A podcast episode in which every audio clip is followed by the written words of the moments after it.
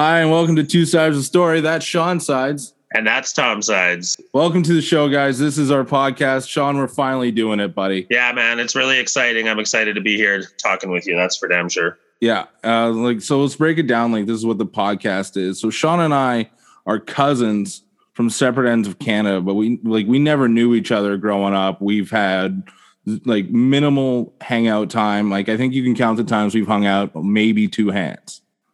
Yeah, maybe. It's just a good way for us to get to know each other, kind of develop our family uh, uh, strength, and just you know find out who we are. Or you get one side of the story and get the other side of the story. Exactly, two different branches of the same tree. Like I remember, like like I always knew like I had an uncle Steve, but then like years go by, and then I don't know. I just never questioned because I never met the person, and then I knew I had cousins. I knew he had kids, and like I think at one point I knew your names, but then like life just passes you by, and then here we are now, where not only do we know each other, we have a podcast together, and I think that's brilliant. For sure, and it's such a like great way to connect and for us to like get to know one another and you know see what things we have in common and what things we don't have in common. Yeah, it's a great way to get to know each other on that level. I mean, you, you go back to our, our first real encounter. I mean, you added me on Facebook and we conversed a little bit, but then it wasn't until like I moved out to Edmonton and we saw Star Wars First uh, Force Awakens together. I mean, yeah. that's a probably a decent way to get to know someone like on a like you like Star Wars? I fucking love Star Wars. Well, there's a new movie coming out. let's go to let's go see Star Wars. Yeah, it was definitely a great starting point. Like not only to begin our actual physical relationship of knowing one another, but to also begin our nerd relationship. And you know, that's one of the things that ties us together really easily is that we both are fanboys of a lot of different popular things going on right now and that have gone on in the past. And it gives us a lot to talk about in the interim while we get to know each other ultimately. Oh, for sure. Like our nerdum is it's heavy and alive. It's oh yeah, we're like filled up almost just underneath the nose up to nerd. You know what I mean? there's a little bit of other stuff mixed in at the top there, but yeah, there's there's a lot of nerd there, which is good. I'm almost jealous and a little bit relieved that I don't have this, but you have your own Star Trek uniform, and I I gotta say, like your level of nerdom impresses me. Yeah. One thing I wanted to ask is, do you have Spock ears? Do you have those Vulcan ears that go with it? I do, but they're like plastic and they just don't like mesh well with my skin tone. Being like an opale white, I, I need yeah. like a little bit lighter of a color, you know. Yeah. But I see it too. Like I don't necessarily when I'm wearing the uniform, I'm not necessarily Spock. I'm more so like my own second officer. That's beautiful. You're just any yeah. second officer, any medical officer that's on deck. Yeah. That's perfect. Pretty much science officer in general. That's decent, man. I yeah. I always toyed around. Like I, I I won't lie. Like I've looked at like um like the uniforms from First Contact a lot. Like I always yeah, thought those, those were the best. Those were the best ones. And you For hear sure. stories from like when TNG first started. The the way that those uniforms work, at least for the actors, they would it was so hot and just absorb so much sweat, and it would smell. And yeah, they were saying it was like torture. Yeah, and it wasn't until like season three that they were like, all right, we splurged. We all got new uniforms and it's a better material and we can actually wash this one. So it's fine. That must have been a great day on set when like the smell subsided and everyone was just comfortable again. Yeah, I think it was great to be like Deanna Troi who didn't necessarily have a uniform. I think there was like eight or nine episodes where she actually wore the teal. Yeah. Well, and she got called out at one point by Jellico. Oh, really? yeah, he was like, that is not appropriate attire for the bridge officer. And then she oh. kind of like wore the uniform a bit more after that. Oh, there you go. Like it's been a while. It's been a while since I've seen TNG, but I think yeah. I'm due for another watching. My yearly watching of TNG. Maybe I'll even never hurts. Season. That's for sure. Yeah, maybe I'll even include season two. I tend to skip it because I hate the Doctor so much. It was funny. Like uh, speaking back to the uniform, when I got it, I didn't like know I was getting it, which is crazy. Uh, Kieran, one of my best buddies, he got one, bought himself one to go to Comic Con, and I was just going to be the guy wearing like a Star Trek T-shirt going with him. And my mm-hmm. fiance surprised me with the uniform the day of the con, like without knowing proper sizes or anything, and it like fit like a glove. So oh, that's perfect. It was pretty sick. Where do you get one? Did you get it from like the Star Trek store? No, it's from like a, a actual seamstress in the U.S. in California, Oh shit. and she does like professional, like it's a legit, exact replica of the original series uniform, the velour. That's awesome. I actually went to uh, Comic Con and uh, there's a Star Trek Continues show. I don't know if you ever heard of that. It's on uh, on YouTube. But anyways, they the guy, the main actor who plays Kirk in it, it's like the story continues for their five year mission, whereas in the original series it had ended. But anyways, I met the we met the actor who uh, played Kirk, and he he called out exactly where we got the uniforms from. So when you say the actor that played Kirk, are you talking about William Shatner? Are you talking about like another? No, that not William Shatner. I- don't actually know the actor's name off the top of my head, but he was in Star Trek Continues. It was So like, it's a, just like a a, YouTube, series. fanboy series that Ye- continues their five year mission.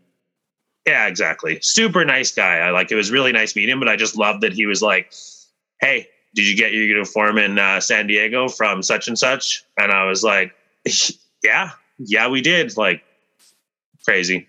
It's so unfortunate that she's not located in uh, San Francisco, where actual Starfleet base is. No kidding. Hey, like, Yeah. come on, move. Come on, come on. And they also had that old like I always wanted to go to the place that they used to have in Nevada, which was like what was it called? It was like the Star Trek experience. So you can go in and then you can go on the bridge and then be attacked by the Borg, and then they had like yeah. their own. uh What was it? Wasn't Was that it- directly in Vegas? Yeah, I think that was in Vegas. Yeah. And I Yeah, just- that would have been sick to go to. Yeah, but only lasted a few years. Like I remember seeing like the commercial. Ironically, we're talking about his first contact. Like it was just like you come to the Star Wars uh, experience in Las Vegas, Nevada, and I was like eight years old, going like, I need to go to there. And lo Yeah. and behold, it's not around anymore. Do you remember back when like nerd was almost a derogatory comment and now it's like a, a point of pride? I mean, yeah, yeah. Like my, my my understanding of the term nerd when I was a kid, though, was like I I don't know, like those the, the kid with the glasses and the pocket protector and like For sure. Yeah. And then like it kind of grew into like I do think that we're a little bit more accepting of just like what people enjoy now. For sure. I think that people like kind of opened up to it a little bit, like with the help of the Marvel movies and that kind of stuff. People were like, wait a second, nerds are into some pretty damn cool ass shit. Maybe we should all be into it a little bit. Oh yeah, it's 100% dipping into the mainstream, especially now like with the Star Trek movies that came out with Chris Pine and uh Karl Urban like those movies probably took Star Trek into a decent mainstream. And it's, it's fortuitous that we're talking about Star Trek cuz this week was first contact day and we got some big Star Trek announcements this week. Yeah, it was a lot of exciting trailers coming out, that's for sure. Yeah, so we got the Star Trek Discovery season four trailer. Um, first off, I'm loving the new uniforms. Like they're kind of get like they're leaning into it. I'll be honest with you. I'll be honest with you. I haven't finished season three yet. No, No, I'm, what a treat. yeah, I wish that I could say that so that I could watch it again for the first time. yeah.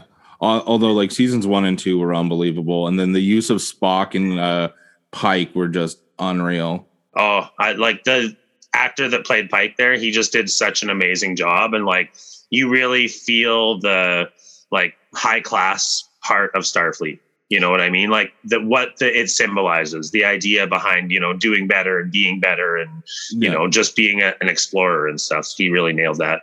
Yeah, it's like what Picard says that we we don't get paid, we work to better ourselves, and you really get that point, and it's nice. For And, sure. Like it's just excitement, and I think Star Trek's coming back in a big way with the, like Star Trek Discovery's been amazing. Quentin Tarantino wrote his own Star Trek script, and I kind of want to see that at some point, Yeah.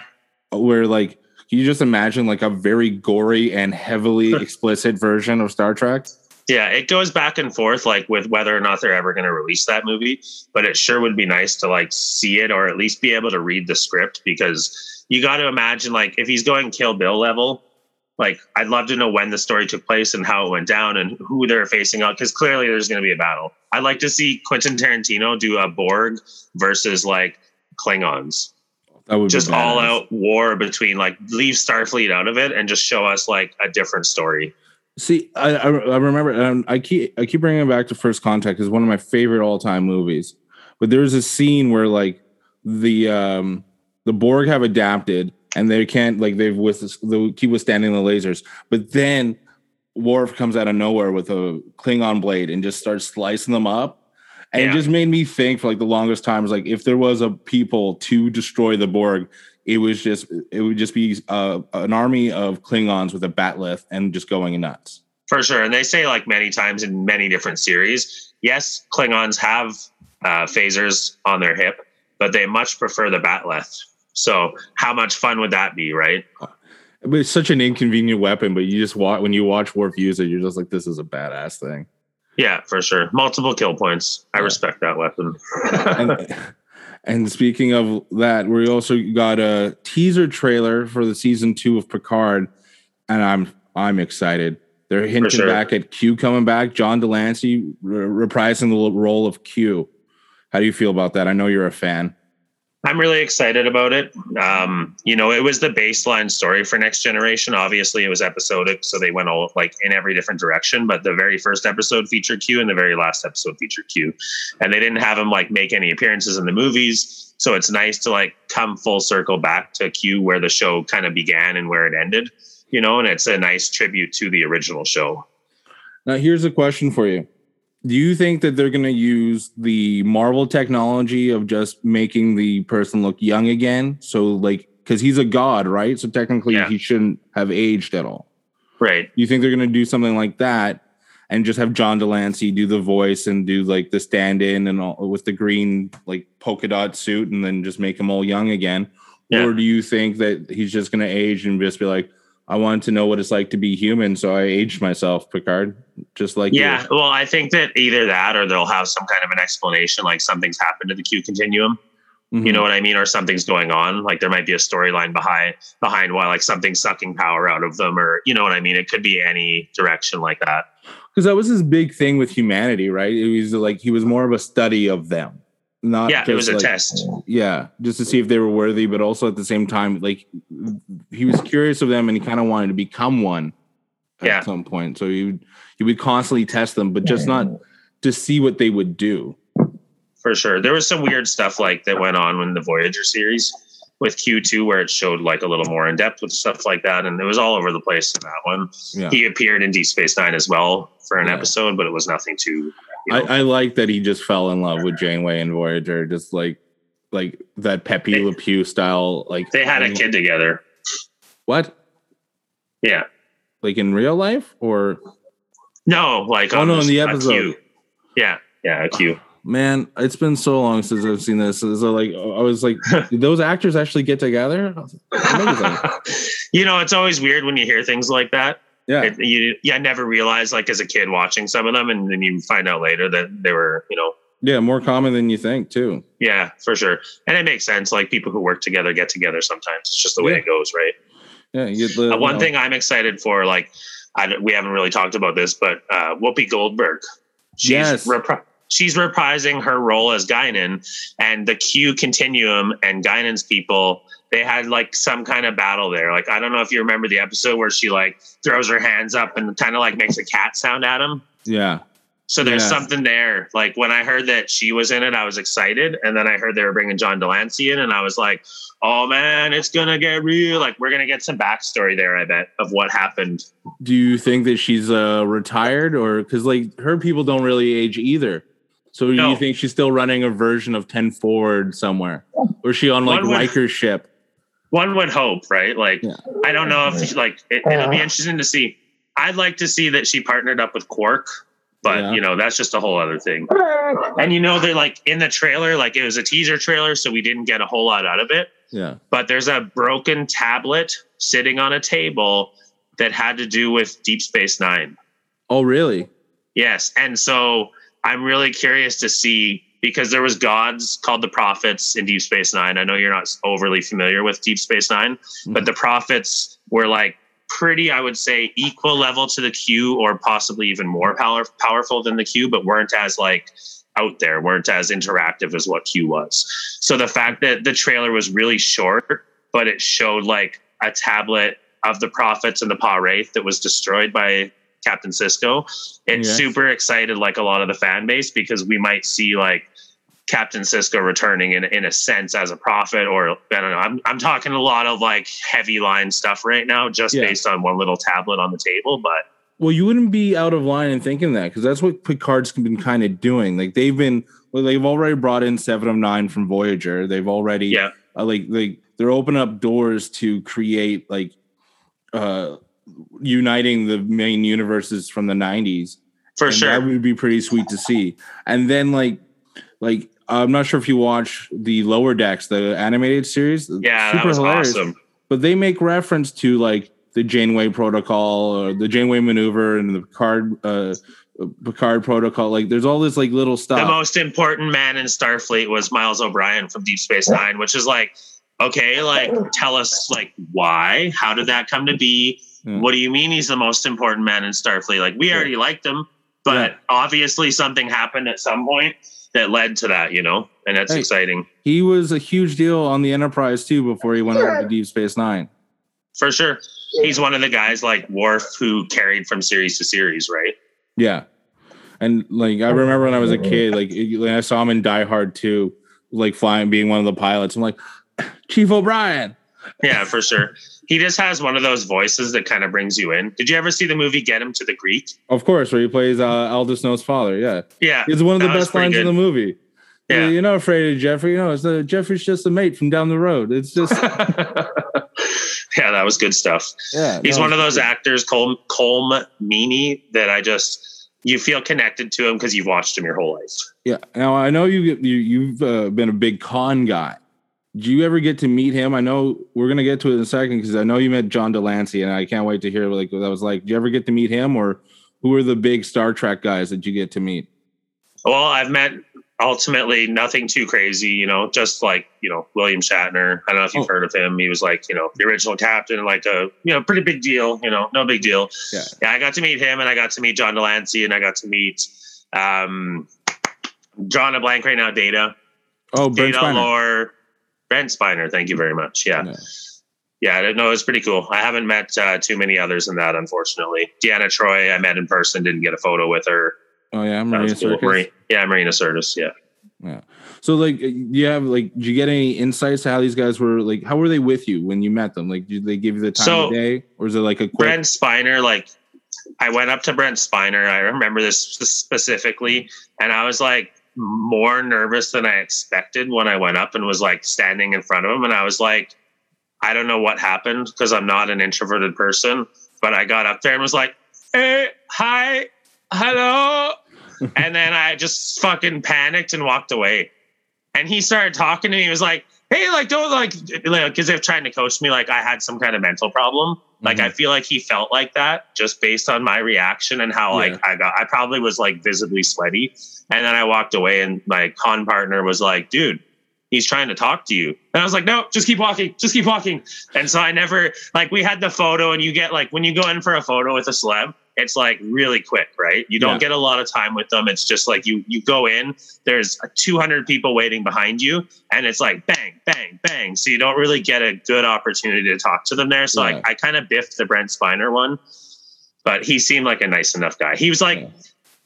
you know, like your consummate shit disturber. I watched his panel and just he was taking shots at Jonathan Frakes and like all the other actors because they weren't there to defend themselves. oh yeah. And so he was 100%. like a really funny guy. So I, I wish I had had a little bit more time with him, but I've seen a few interviews with him, and like, what are the like? Even a thing like um, uh, Jean Luc Picard, what's his name?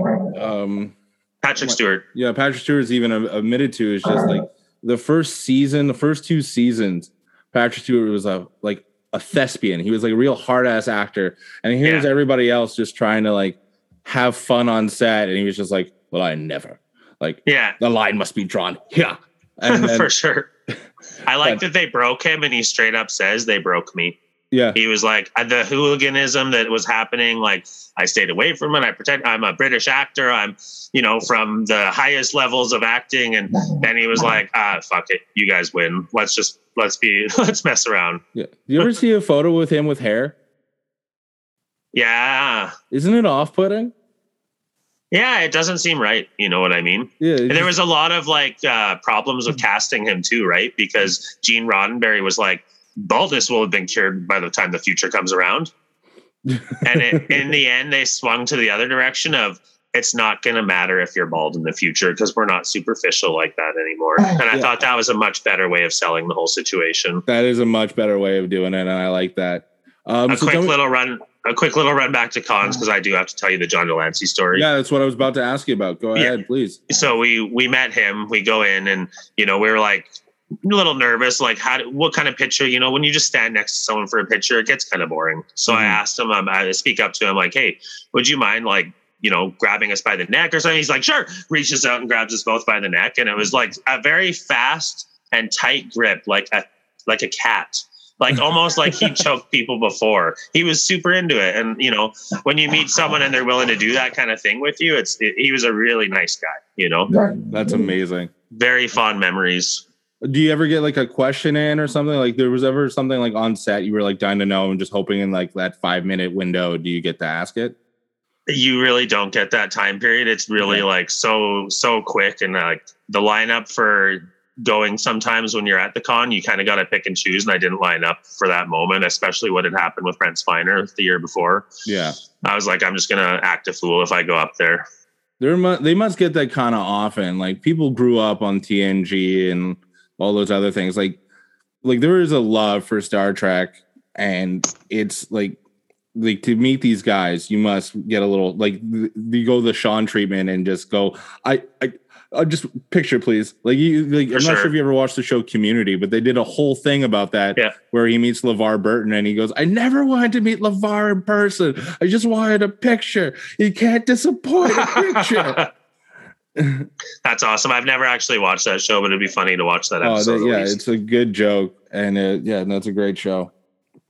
Um, No, it's funny with um, stuff like that when you meet your, you know, when you meet the stars, they're just people. You know, they're just like, "Hey, man, what's up? Uh, yeah, I acted in the show. How's it going?" But you, Oh. to you, it's like you know, you might have idolized them or you might have loved them for years and years and years. It's Oh, it's yeah. quite the interaction. that's not Brent Spiner. That's Data. Like that. No, I'm talking to the android Data, and like For sure. You're a badass to me. Like you're, and you also like if you look at the acting, to be as stoic and as like robotic as he was in the show, like Yeah. there's a level of commitment that doesn't get appreciated. Like at least from an actor's point of view, point of view, Yeah. like it's a hell of an amazing performance. Oh, incredible. Absolutely incredible. I love about um, when it comes to Star Trek, the diversity of the acting. And like one thing that's always bothered me, and I'm not going to lie, I had the opportunity to meet Michael Dorn, Worf. Oh, really? Love the guy. Love the guy. Could have gotten a picture with him, but like, you don't have your Worf makeup on, man. so you Like you're, you're, just you're just some dude. People would be like, "Who the hell is that?" Like Star Trek, Star Trek, Star Trek. Like pointing at all the pictures, and then they're like, they come to the end with me with this dude, and they're like, "Hey, who's that guy?" I'm like, "Oh, it's Worf." They're like, "That's not Worf. Like that's just some some dude. He doesn't have his makeup on." Like if you're going to a Star Trek con and you wore makeup in the show, do me a favor, get the makeup put back on. There's got to be a way. Pain in the ass. I you know, gotta give like, the guy some slack here. Like that's such a pain in the ass, and he hasn't been Worf since like what 1999. Like That's fair, but I mean, like you're you're Worf in Star Trek: The Next Generation. You're Worf in Star done Trek: other Space Nine. things. Like he's not Has just he? Worf.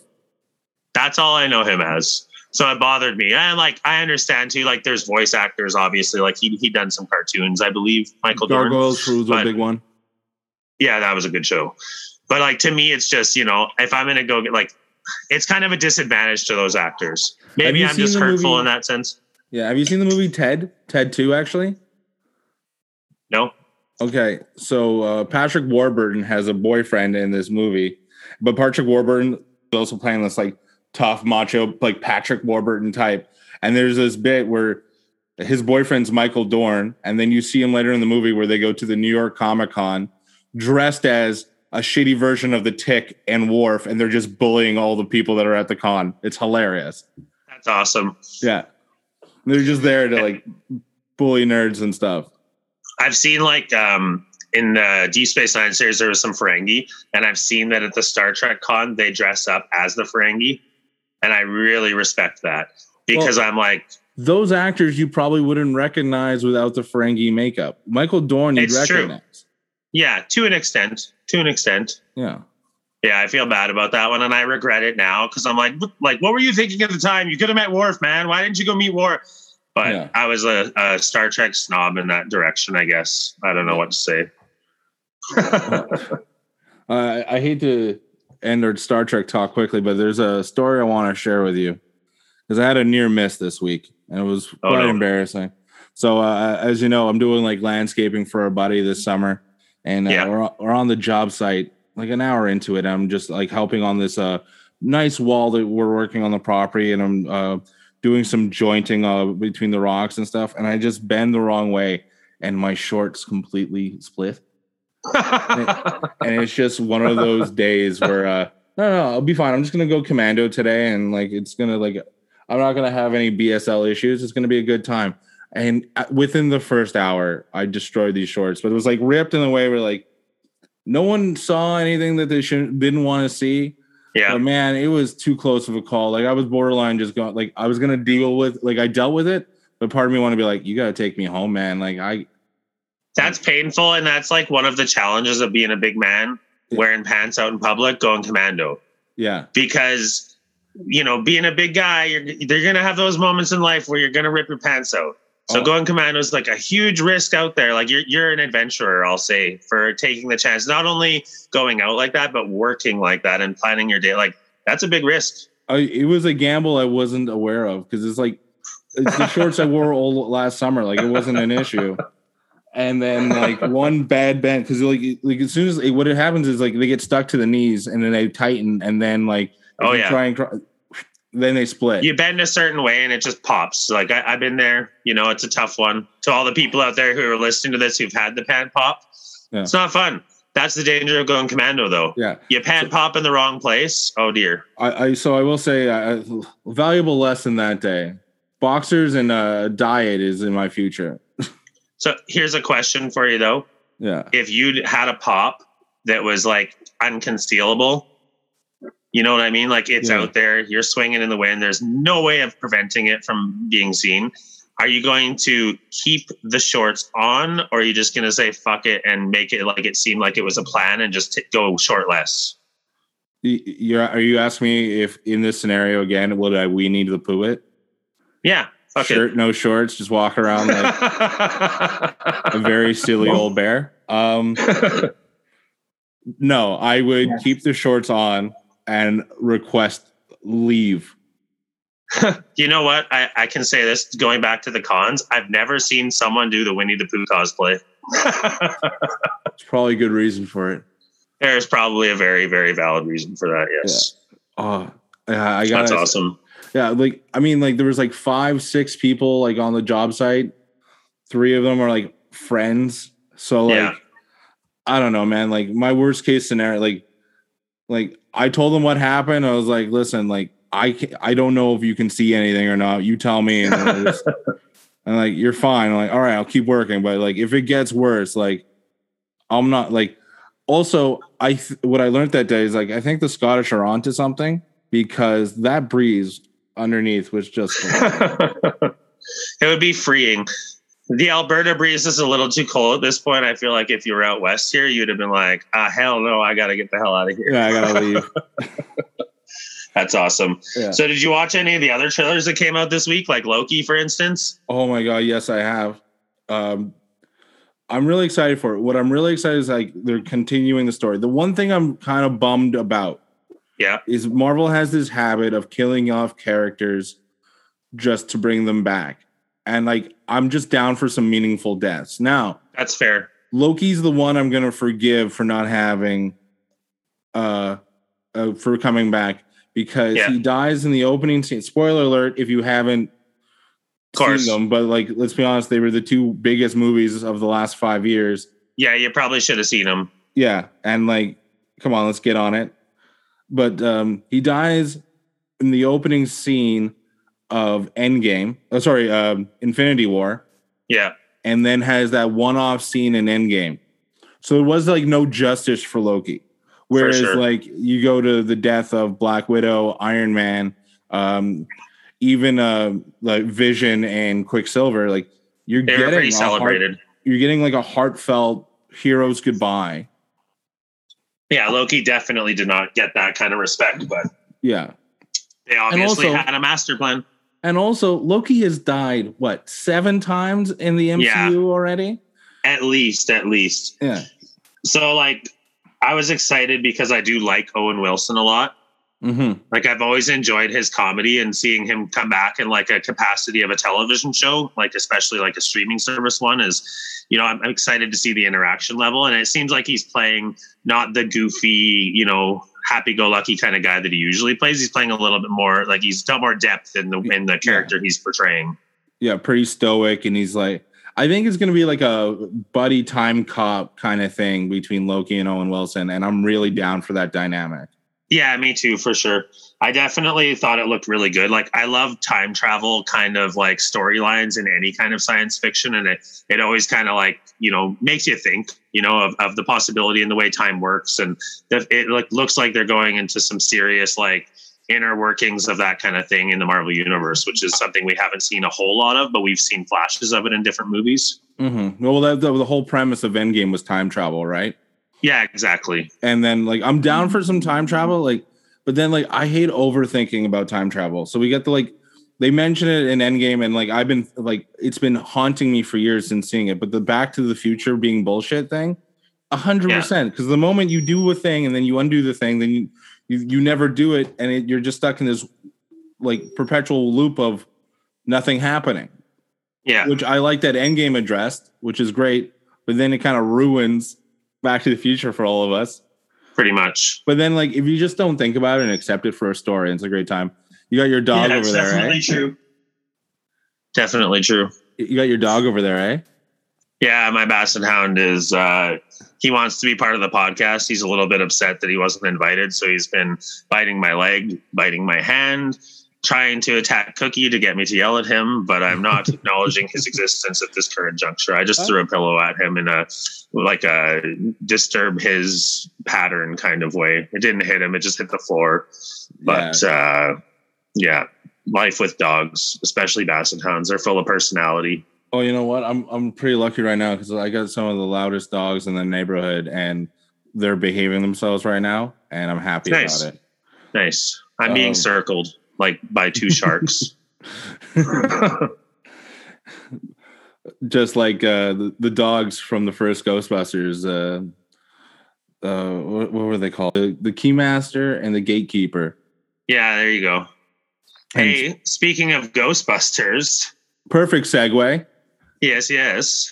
that that reference barely barely planned. Perfect timing. There we go. But the new teaser for Ghostbusters Afterlife. That's what you want to talk about? You know it.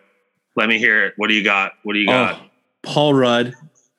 Uh, I think the champion of actors right now. He's he's the man. I Seriously. I can't see Paul Rudd and not be happy he's in it. No, and I'm glad that you say that because I didn't know how you felt about him.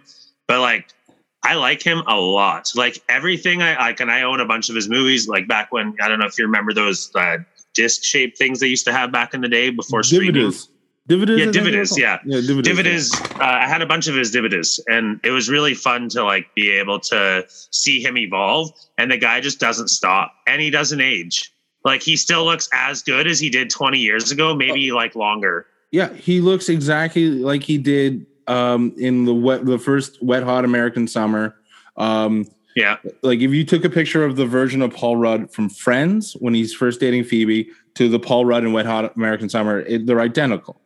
100%. He's just like, I don't know, he's just like a good, like he just seems like a good guy. Like, do you ever see yeah. the interview he did on Hot Ones? No. Uh, it just makes you like him more. Man, he just, yeah. he's so likable. Like, I, he's just genuinely funny too and he doesn't try too hard like he he's always effortless when when yeah. he talks when he acts like it feels like i'm sure there's a lot of effort behind it that we don't understand and know yeah. about but i feel like he's one of the few guys that you could like go up to at a con and not have a sean freak out and yeah. just be like hey man and he'd be like hey man yeah he's, he just seems like he'd be a good dude too like even if you did had a sean freak out he'd be kind of understanding and he goes probably be a good dude in that way like he just can't help but like the guy but to no, go back to the sure. trailer, now I'm not sure yeah. if you noticed this, but right at the beginning, he's just standing in front of the ice cream section at a grocery store, and there's yeah. a whole wall of Baskin Robbins ice cream. Now, do you think that this is a nod to Ant Man, where he, soon as he gets out of prison, he's working at Baskin Robbins? That like completely went over my head. Really? Completely. But it wouldn't shock me because, you know, why not? throw it in just for the fanboys out there to be like, ah, I wonder if that's a relation to that. yeah. It, it, it's amazing, awesome. like, but also like, I I do think like fanboys do like look for things when they're just there by accident. I, I was listening to an interview with the director of the WandaVision, and he would get like all these fan theories, and then ask like, "Did you put this here because of that or because of this?" And he was just like, "Like no, I." To be honest with you, we didn't, and it's cool that you went there, but the, the this just happened. like yeah, that's really funny. how it went down. And then I went back like sorry, after they released like this sorry after they released this uh trailer the little teaser again with the stay puft dudes i had to go back because it had been a while since i watched the original trailer and like you put it all together and like it's just i'm excited for that movie you know what? So am I. This is kind of like what I wanted the all women cast of the Ghostbusters movie to be about. There was Yeah. a before that movie got released, there was always a there was talk about a Ghostbusters 3 where the premise because everyone was still alive and like old but not too old, yeah where like it wasn't inconceivable that they were still running the business. So like the premise was not only were they Ghostbusters, they ran the business, but they were also professors of the supernatural back at their old jobs at Columbia. right And what they did was they ended up giving up giving their business to their best students or hiring their best students. Were having to be like three women and a guy, and you were Yeah. something like that. And so you were getting that femininity into it, which I'm all for. I just for sure like what I my biggest problem was they took a good thing and then they took it away from what it was. Like it was just they kind of twisted it in a different direction which they didn't have to do like you Yeah. said if they'd done like the best students thing they could have like it, it would have been so much more accepted and loved if there'd been like a torch passing Yeah, instead of just like a rewrite Exactly. And I would have been so happy with that. And there there was no like you have Bill Murray, Dan Aykroyd, and Ernie Hudson all in the movie for the the, the the the Ghostbusters uh the, the last Ghostbusters movie. And my big issue is that is you could have easily just made him Peter Venkman. Bill Murray is like the antagonist, like the most of the movie. He's in a good chunk of it. You could have made him Peter Venkman. You could have had Ray Stantz. You could have had um oh my god, what was Ernie Hudson's character's name? god i'm drawing a blank too Oh, you could have had them all there. 100% Oh, uh, Seymour, something Seymour. Oh, this is gonna bug me forever now. yeah no kidding it's I, I can't think of it off the top of my head I have to look this up. This is gonna bother me. I hate it when this happens, man. It's one of my pet peeves. Is a, like when I know something inside and out. Richard uh, Zeddemore. zeddemore His last name was Zeddemore, and now I'm looking it up on IMDb because it's gonna bother me otherwise. yeah i'm trying to look it up right now too and it's like winston yeah, no, it's winston, Winston was his Zeddemore. first name yeah yeah there you go Exactly. Put us together. We'll slow. We slowly figure it out. yeah like you could have had them. you could have had them in a uh like be these characters and then just hand them off and then it was just it just bothered like there was just a bunch of that just bothered me It- i I thought it was just a waste of a good story for sure. And that's painful when you when you love storytelling and you you you know as a fanboy you watch things like that and you see so many opportunities where they could have gone down that road. It's like what the hell were they thinking? Yeah. You know why, why go that direction when you when it's all clearly there? You know Yeah. that's the frustrating part about it. And like So- the fact that everyone's returning for the new one i'm not sure how big of a role everyone's playing. I've, like, Yeah. I have no idea. Like so far in all the trailers we have like aside from hearing bill murray do his speech from the beginning of the first ghostbusters movie yeah. call it fate call it karma like that whole thing um like there's been no like no one really knows what the role they're playing. So i know that they're coming back and they're playing their original characters. It's just be very interesting to see. And it's being directed by um the original uh landis. Uh, what- was it Yeah. landis? I like that they give a nod like to uh harold ramis like egon yeah by having it be his like lineage that Yeah. the main story is kind of about. You know what I mean? I like that because I I like really liked him as an actor too, and a lot of the stuff that he was involved with was really good. Yeah. But it was nice to see like that they are giving a, a hat tip to him. Yeah, I have to make a quick correction. I said it was Landis, but it was Ivan Reitman who directed, and it's Ivan Reitman's son who's directing the, this new one. So That's like, cool. like, like, but it's also like what's really cool about it, if you think about it, is the the fact that it's being directed and written by a kid that grew up during the making of this movie that has like a real sentimental value to this, and like I think he's the ultimate Ghostbusters fanboy to be behind this. Yeah, uh, that's sweet, and like you're you're carrying on your father's legacy in a sense like that too, right? Yeah, I think that's beautiful. And to talk sure. more about this trailer, like Paul Rudd was the only character we saw. We get to see the Stay Puft Marshmallow Man make a miniature return in a little mini yeah. Marshmallow Man army. That's like you gotta love this stuff. Like the humble nods, the previous stuff before it. Like you gotta love that. For sure, I, I liked enjoyed that a lot. Seeing the little guys, and like with the way technology's gotten now, they're going to be a lot more interactive than they were in the '80s movie. Yeah, you know, which is an exciting thing. So when I went back and I watched the original trailer, I couldn't help being like an Alberta boy looking at um, the landscape. Do you know was that filmed in Drumheller? Yes, it was. I don't know if it was Drumheller. I know it for a fact it was filmed in Alberta. Okay, that's crazy. I had no idea. Yeah. I saw the Badlands right away because I went there last September and I was like, wait just a second. But yeah, so it's pretty exciting. Yeah. Sorry, no, I heard the dog rummaging around upstairs. I thought no someone worries. broke into my house, but it's just my 80 pound basset hound stomping around. No worries, no worries. Um, no, no, it's uh, 100% filmed in Alberta. I know that they stayed in Calgary. They there's a good chance that it is Drumheller. I would have to look it up, but I'm yeah. not going to do that right. Now. You'll now. see it like it, it is like it's the Badlands anyway, somewhere yeah. down there. But that's pretty cool connection too, like that they filmed in Canada. You know, no yeah. big deal. No big very, deal. It's very nice to see.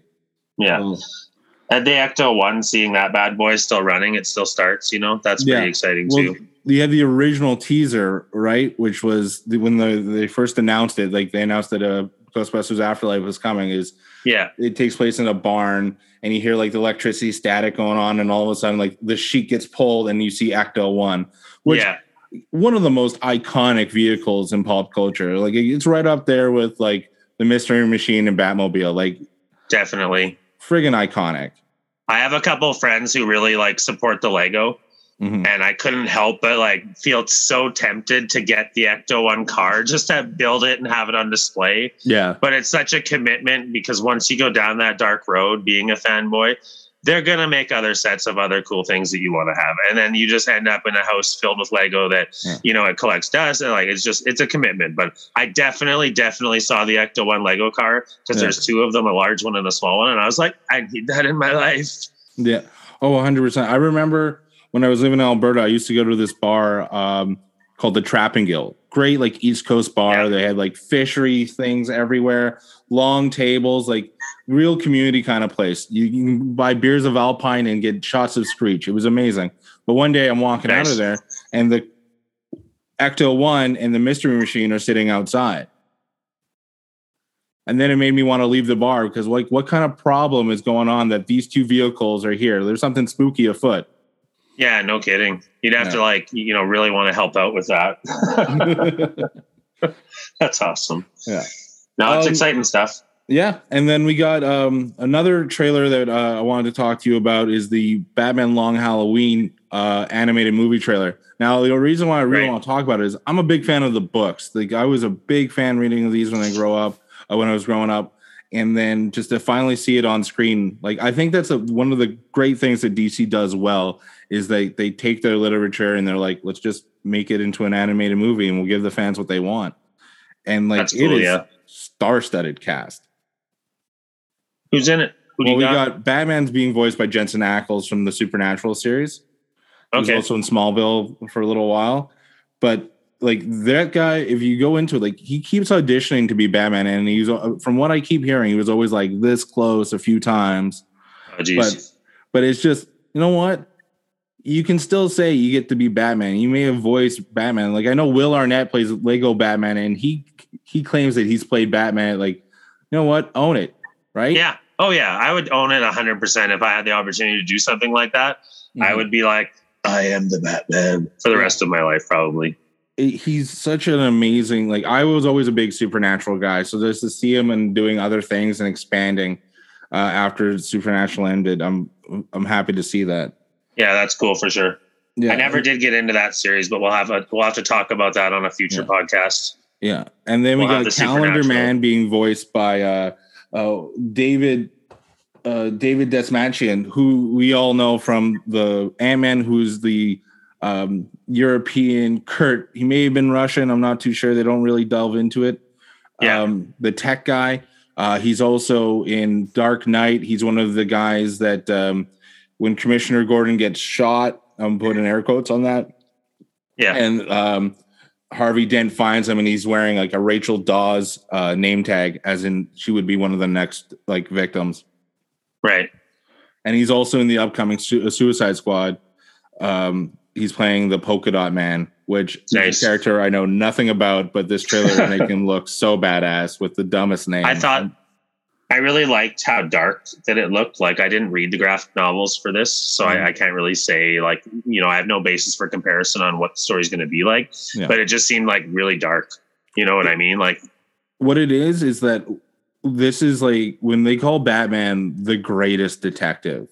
yeah, this is like this these are the kind of books like we're talking about where like we never see Batman be a detective. We see him That's be true. a rich billionaire kind of just being a badass ma- kung fu master like super violent but like you never really see him be a detective. Like I know they attempted a few things in the Nolan series but yeah, he wasn't really a detective. He was just no, this one 100 percent right. Yeah, yeah, the, the long the long Halloween series, you'll see him dive deep and be the detect the greatest detective.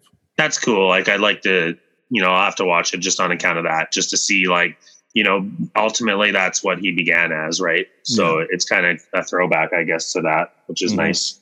The movies, you know, they got to sell, they got to sell numbers, right? So Yeah, and another actor, an actress we're seeing in this one is uh Naya Rivera, who who's voicing Catwoman, but she's that actress from Glee that recently passed away when uh uh, with, uh in the water currents. I think she was saving her child, and then the water current took her under. Um, Yeah, that's so this right. is you know a final performance from her and a, and a tragic story, but you know, I mean, she's going down with an iconic uh role, which you know what I'm, you know, what a way to go. Yeah, yeah, for sure. No, and it's crazy with like when life happens like that, and it's cool that you have the legacy that you put out there, and you know when you make a, a cool product like that, you know you you hope that you're around to see it get out there, Mhm. but you know people will be able to watch this for years to come, you know, yeah, which is great. Yeah. Very And then- cool. and one other character actor that I'm happy is in it is Josh Duhamel, who we know from the uh, the first trans, uh, Transformers movie. He was one of the the main soldiers guy. He's voicing Harvey Dent, and I can't remember if Harvey Dent turns Two Face in this series, but I think he's close. He's like on edge a lot of the time, where he goes from Harvey Dent to Two Face, that multiple personality kind of type. Like Yeah, it's coming. I'm not sure if he makes the full turn. I can't remember. It's been years, but yeah. we're get close to it. No, it's fun when they play with like the characters development and like that, all that kind of stuff. So you mentioned while you were saying there, Suicide Squad. Apparent, apparently, there was a new trailer this week that I happened to watch as well. Yes, dude, I I'm stoked. I So- I mean, like that first movie was a big disappointment for me, Yeah, but we got James Gunn at the helm, and it this one just looks like so much fun. I'm so inept when it comes to DC that I don't really know like who the hell anyone was when I watched the trailer, other than uh, Harley Quinn. Well, what? That's what that's the beauty of the Suicide Squad uh uh like gimmick is they're pulling like these characters that aren't that well known to the average DC fan. Yeah, which is something I like because then like it's like when Marvel brought out uh the Guardians of the Galaxy. It's not that well known of a book, for but sure. here we're gonna put it out there and we're gonna make it awesome. And again, James Gunn at the helm of that, and just the the things that we're seeing, I'm just excited for. I think it's gonna be a really fun movie. I already hilarious. Like I like I just I hope it lives up to the hype that is coming with it. For sure. I'm really excited about it too, but I'm also like, you know, just excited in a different way that we're not just seeing the top five from DC.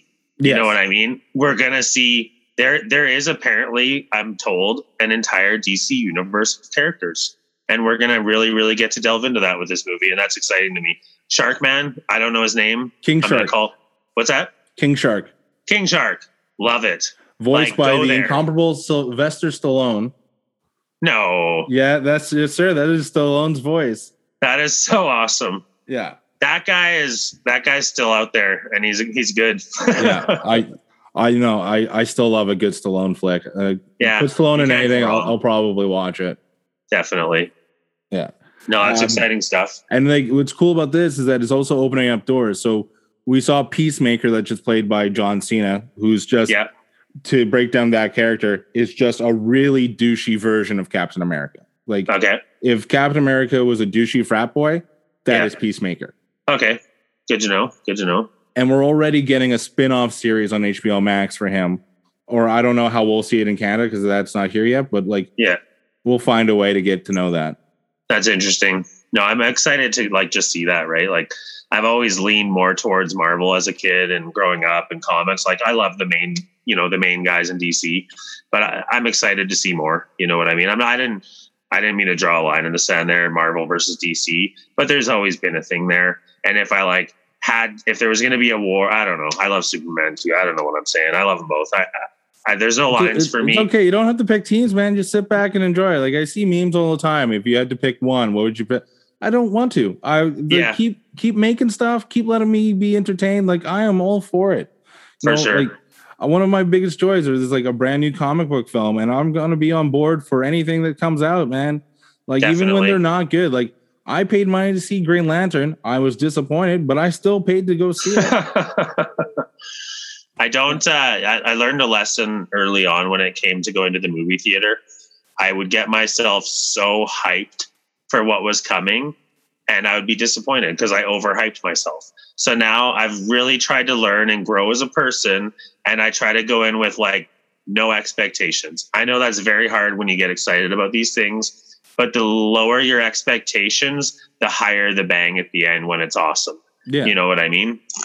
to be like one of these comic book guys like i think the big thing is that you're seeing like these these characters that you read about and you only imagine what it would be like to see this visually like you're going from like a, a an amazing badass drawing to actually seeing it visually take place like you can't help Yeah. but get a little bit excited and have an expectation like it's Oh, it for sure.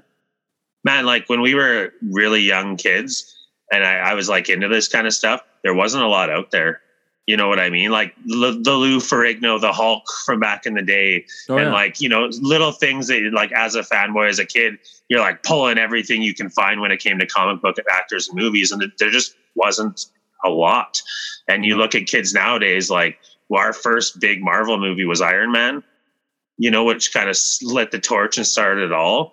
But prior to that you know there wasn't a lot there wasn't a lot of content in Yeah. that way now, now there's so many. Like there's so oh many. It's crazy. like it's a I'm genre of its behind, like i can't even keep up because there's a lot you know what i mean? And it's yeah.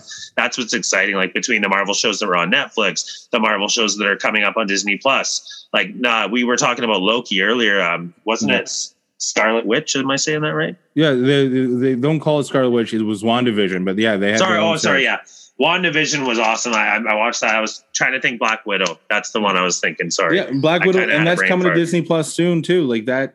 Yeah, I just watched that trailer. Yeah, I, I, I, I'm excited for it. Like we're seeing Taskmaster, which is like a badass villain from the Marvel universe. Um, okay, is the Taskmaster is like in? So I watched the trailer. I was a little confused afterwards. Is it a prequel? it takes place, from what I've read, it takes place before Infinity War, like before all of that stuff. But it's like somewhere in the middle. Okay, It's somewhere yeah, I in was the really middle curious about like, that. And then like Avengers: Age of Ultron and Infinity War. Somewhere in between there. 'Cause okay, it's her and the going guy with the bow and to- arrow. Hmm? You- The guy with the bow and arrow. Hawkeye. No, in the trailer. Oh, okay. That that was Taskmaster. Yeah. Okay, sorry. I was just making sure I had that down before when you were saying Taskmaster. I'm a little Yeah. behind on the names. Yeah. So Taskmaster is like this villain that he wants to like at least from the books. I'm not sure how they're doing it in the movie, but he's always been like a villain where he kind of watches in his opponent and he wants to give them challenges and tries to defeat them like that way and tries like, Interesting. he's just like this brilliant guy and he tries to find their weakness to take down these people like i'm not sure how either how we're going to see him in this movie but i'm Yeah. excited and like you know what this is a character that should have gotten her own movie years ago like they For sure.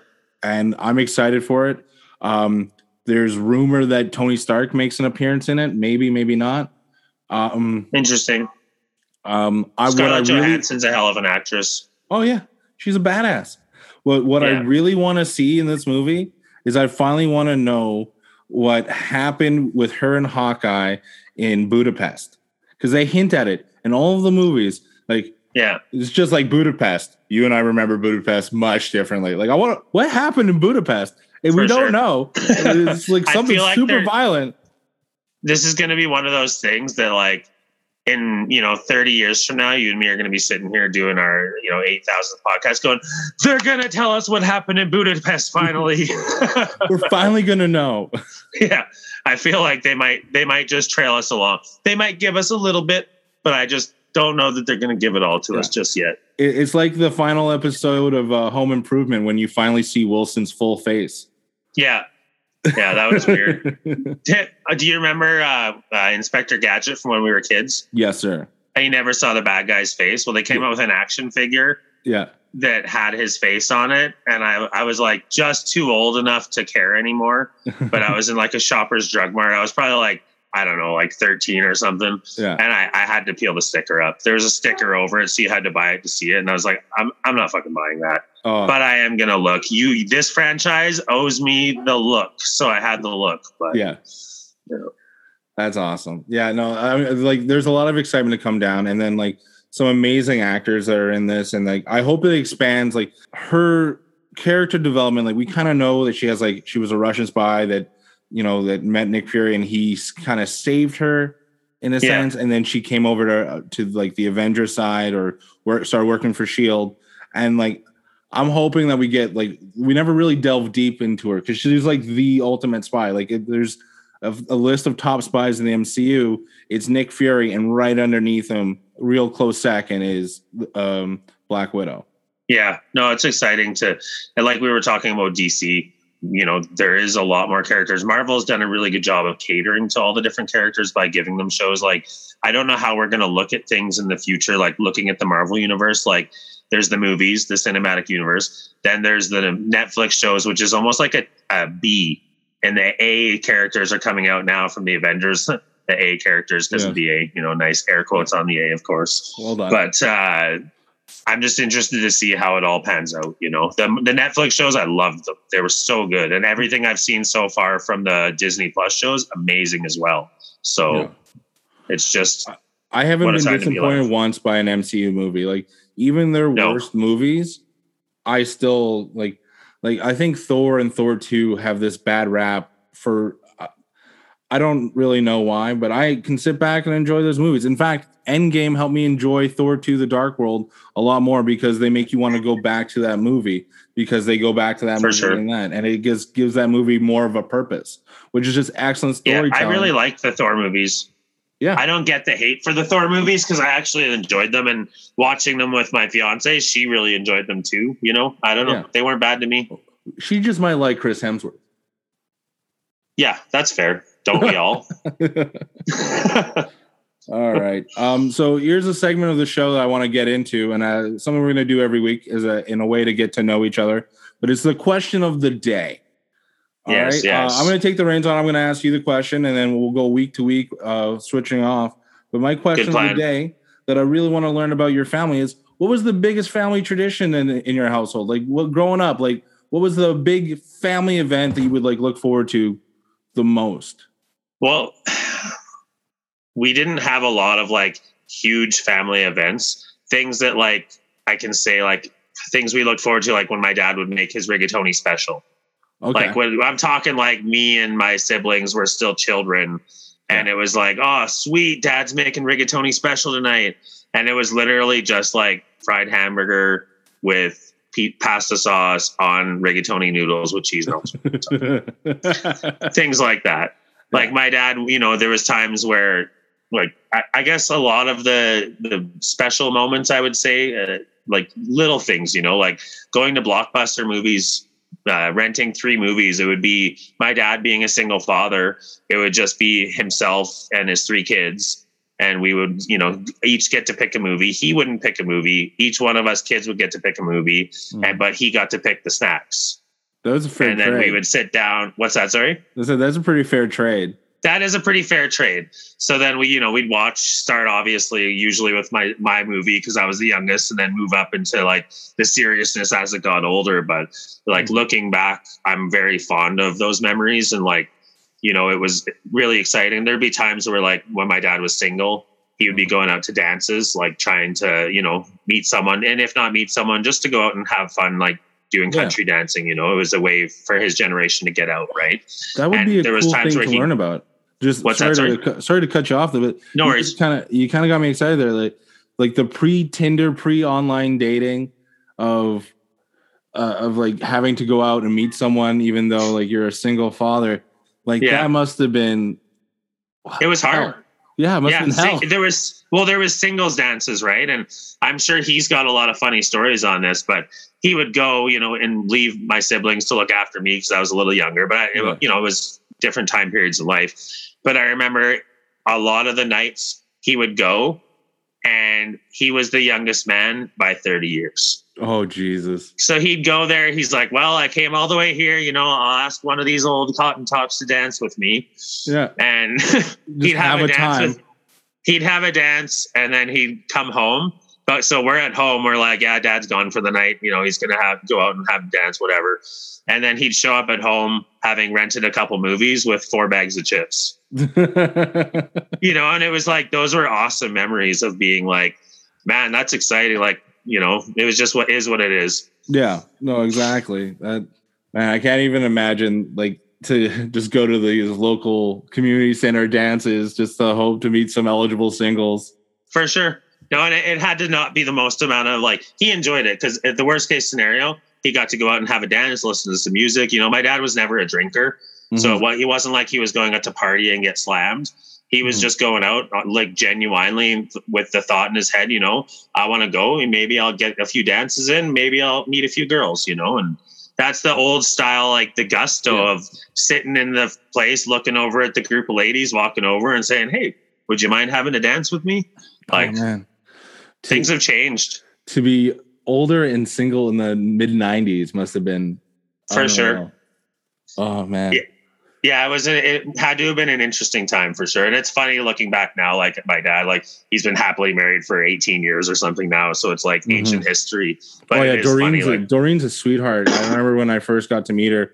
Um, Michelle and I, my sister, we got to uh, meet your dad and Doreen for coffee, and it was like our first interaction with your family at all. Like, yeah, like aside from like a couple Facebook messages and stuff, like the moment Yeah. I announced that I was moving to Edmonton at five, uh, like in 2015, your dad was like really excited. He goes, "We gotta come over for coffee," and like he was For just- sure. He, he was very nice about the whole thing. And so, um, I'm like, well, there's a little coffee shop by Michelle's place. Why don't you come meet us there and we'll have a conversation? And like fast forward, like a couple dinners over there, a few birthday parties. I mean, you know what? Like your family has been so welcoming of like us, and even though like we, like we grew up without you or not like never knowing you at all, and then here you For are, sure. like, like we share a last name. We're gonna treat you like family. You're gonna come in like, and then it- that's sure. what it is. It's just picking up family from you know where they are. It doesn't matter what happened. It just you're part of the family. Like welcome, welcome into our home. And it was always yeah, so for kind. sure. And it's funny with stuff like that. You know, with like what we've said. You know, the whole premise of our podcast is to get to know each other because we never had that time, and that's what's like. So much time was lost that now that there's an opportunity to get to know each member of our family like as as time passes you know it's hard when you get older like you know lots of people lose a lot of friends and they they lose more relationships than they gain as Yeah. you get older it seems like so to like put the effort in and to get to know like you know we're blood you know Yeah. which crazy like a lot of different families they grow up and they're they're tight you know like my Yeah. cousin is my my ride or die and like you mess with my cousin you mess with me Oh You yeah, know, no, there's a hundred people like they'll go like my cousin's my best friend, and I'm like,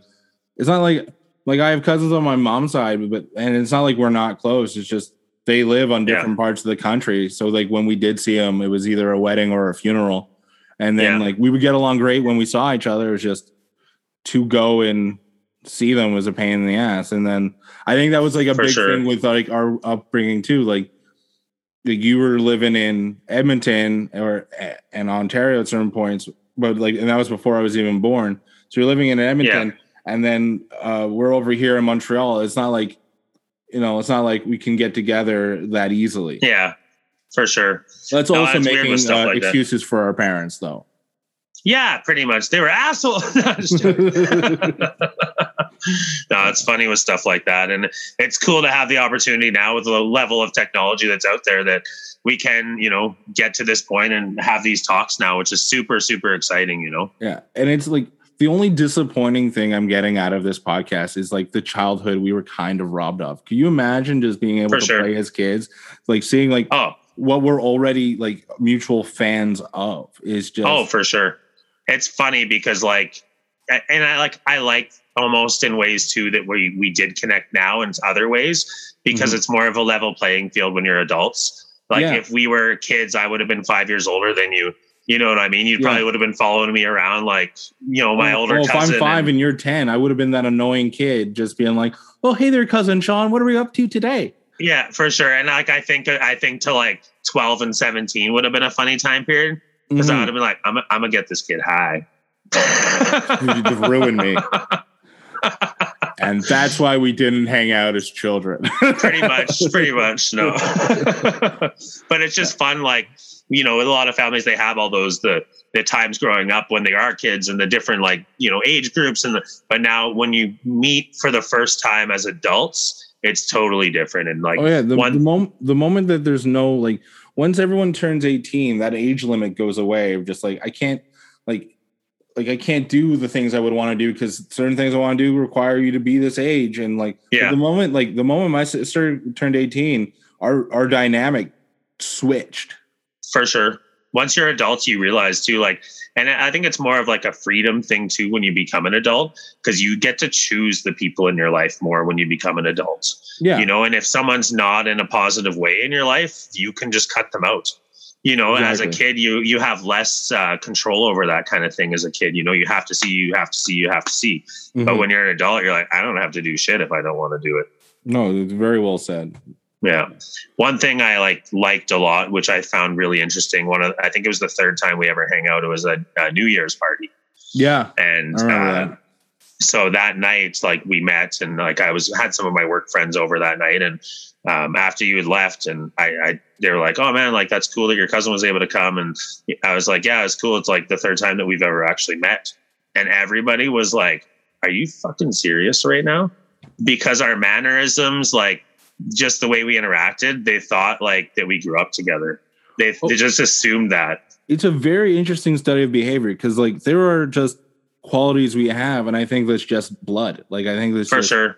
Like being raised by guys that were in the same kind of family, but but our parents weren't raised together either. No. Like so right off the bat, your dad was 12 years older than my dad. Is that right? Is that what year right? was your dad born? 1959.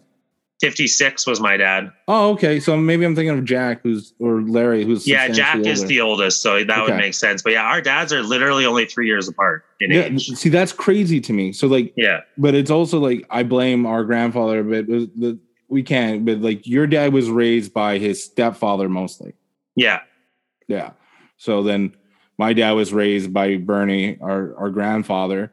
But yeah, like I, as I've mentioned you before, like we we have this theory of Bernie was like the traveling salesman type. And for sure. as like history told us i think he was married and remarried married and divorced and remarried like five times four times. Yeah something like that. Like it like an obscene like i think his biggest problem is that he kept getting married. He had an interesting career we'll say yeah like, but he was in construction mostly in renovation and stuff. Really I'm pretty sure that's what his job like. I uh, heard like, that he was a salesman for like uh, most of his years. Oh, man, I gotta. Uh, we're gonna pin down some answers because I I knew he had to travel a lot, but I knew that he was working on construction stuff. Like there were like hotels in Toronto. Do you think he lived a double life? Oh, do you think he was like one of those guys that had like a double life? Like he went from family, like not family to family, but he went from woman to woman. It's entirely possible yeah, that it's it's entirely possible. Yeah. Yeah, that's the cool part too. Is like we don't really know. we can investigate through our parents, but you know, what's their side of the story might be different. We don't know. Yeah, yeah. it- No, it's cool. We should probably get some like like your dad and like uh, Uncle Sparky on here to talk about like who Sort Bernie- some shit out. Well, like who Bernie was as a man, right? Yeah, for sure. No, and it's funny, like when you know, like you said, we don't really know, you know, what what kind of a man he he was, which is Yeah. interesting too. I, I know that he was a decent grandfather. Like the my memories Yeah. of him, like he died in 1996. Ironically, he died on Michelle's birthday. He died June 3rd, 1996. Right. So um Michelle would have been four then. Uh but like I the my memories of him, like he taught me how to like if you blew in a beer bottle, it would make that whistling sound. That's messed Or- up because he taught me the exact same thing. Yeah, it was like his big I think it was his big trick. Yeah. Watch this. and Well, then, it's uh, funny, like the traits that we're talking about, like a lot of it comes directly from Bernie. You Yeah. know what I mean? He he raised your your uh, father, Yeah. but he he was in my father's life till he was like five. But Mhm. there's so much developmentally things that happen in that time period that it's all passed down to us. Like you said, some of it can just be blood. Other stuff could have been behaviors picked up and learned from our dads, but it's like the mannerisms. And, you know, we both talked like, obviously, this is a podcast, so our fans can't see us, but we both like to talk with our hands. oh we yeah. flailed them around a little bit. And I think that that is like one of the side traits potentially, Oh, the way I talk with my hands, you think I'm trying to bring in an airplane. It's crazy. for sure. Yeah. Yeah. It's, No, it's um, cool. Yeah, it's been very interesting. Like, like through the years of getting to know you and like uh, uh, other cousins. And like, I, lo- I like the idea we were talking about the other day of like on future episodes, we'll get one of uh, the other cousins on and it would be an introduction for you, for most of Yeah. them. and sure. then to get like their version of our family history and like what they know. And it'd be That's very, the fun part about this too, Thomas, is like, yeah, we're getting to know each other through our podcast, but there is several other sides to the story out there as well. So Yeah. we'll have to form some triangles from time to time and Yeah. see what they have to say. Oh, maybe, exactly. maybe even a square, or we could call it a rhombus if you prefer, but having a couple, a, you know? a, a rhombus may get out of get out of hand with the way we all talk, but yeah, I, at that's least true. We'll, we'll at least have a couple of triangle episodes. You know, we'll, we'll get three sides together, create a triangle, and just get some history, uh, some history, and then you get to be introduced to a few people that are part of the bloodline. I got to go back like a few steps that you got so excited when you said rhombus that you dropped your pen. Yep. I liked that. That was really good. So one of the, other segments that we've talked about doing um, i like it a lot and it's a, like a recommendation you know so that we can see different flavors of life and experience. We talked about you know maybe recommending a movie or recommending trying to do something or an activity or so Mhm. i would like to start by recommending something to you. We were talking last week and we were discussing the podcast and you informed me of a certain movie that you hadn't seen and I, I think it's my duty as someone who enjoys movies to another person who enjoys movies. Fuck sakes thomas watch scarface. That is your challenge that is what i would like you to do it's it's a really old movie but it's Yeah. like very iconic there's a lot of shit in that movie that you just you need to see and you need to know where it came from Here, here's where it's really bad. It's not that I just haven't seen it. I own a copy. Like I went out and bought like a steelbook version of this movie, and it's just been sitting on the shelf. that's to just sit back and watch. Like I don't know. Like it's not. I don't know what I've been waiting for. Like there's not like when's a good time to watch a movie you've never seen, and it's a For cool sure. movie. Like I have no qualms with Pacino. I love Pacino. Yeah. Um, and Michelle Pfeiffer's but- in it, right? Yeah, he's not Pacino though, and, and like because of the sense, like he's so young, you know, and it's like I don't want you to overhype it too, like I was talking about earlier, because you know it's an iconic movie and it, it's an older movie, so it was filmed differently than what movies are filmed today. But the story of like you know Cubans coming to Florida, basically, yeah. they, I feel like I don't know because it's not my life and I haven't lived it, but I feel like it told a really good story about that. And if you just kind of view it as like try to forget that it's a big iconic movie, just be a little kid again, even make yourself a bowl of popcorn and just have a seat and be like, I don't know what I'm going to watch right now, you know. yeah. But it, it, it's it deserves to watch. so but here's the other issue i have there's certain movies that are out there that have been referenced or made fun of or parodied through other comedy acts or other movies or even cartoons For sure. Scarface is one of those movies. It is. It has a lot of those references that I have seen Definitely. the years to the point where I feel like I can confidently say I've seen Scarface, even though I know for a fact I've never sat down and watched. you it. you would know of the iconic things, but the thing is with things like that is that they overemphasize those small parts. So when you're watching it, you're going to be like, "Oh shit, that's where that came from." But it's Yeah. not going to be the way that you think. Like, Yeah, you know, everybody knows, "Say hello to my little friend." yeah, yeah. You know, as this Okay, I'm reloading. Yeah, but you'll see like when you're watching it, it's not like extravagant. Like it was a really well written, good little story of that time period and the career path that some people chose in Miami at that time. Fun fact about that movie. It's weird that I know so much about it, but I've never seen it. It's a remake. Interesting. It was a 1930s, 1940s gangster movie called Scarface. Now, you're, I don't think that they, memory. I don't think that they told the story of like the Cuban coming to Florida the way that is, but it was a gangster movie called Scarface, and it had to do with like the drug cartel and all this kind of thing. Again, Interesting. that Scarface I haven't seen either. And guess what? We're getting another remake of Scarface in the next couple of years.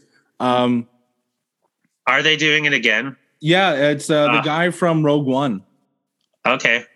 Uh, what was his name? Castrian, Cass, Cassian, Cassian. Okay. The, the guy who was playing Cassian. idea. Sorry. I don't hate the idea. Like there's certain times where you need the next generation to view certain things. With re- when it comes to remakes, you know, sometimes they serve their purpose. hmm But I just hope that I don't know. It's a it's a tough one. Like Al Pacino and all the other actors. It wasn't just him in that movie that did a really good job of it. Like it, Mhm. from start to finish, there's a lot of like people in it, you know. But it's I hope that they carry it to the next generation in the right way. Yeah. So okay, I'll tell you what, man, because you put me on the spot here. I will have uh Scarface watched and I'll give you my feelings on it for next episode. Awesome. That right. sounds great. Well, man, I think we did it. I think uh I think we got episode one in the book. Sorry, but it, is this podcast number one? Did we Pod- do it? we did it.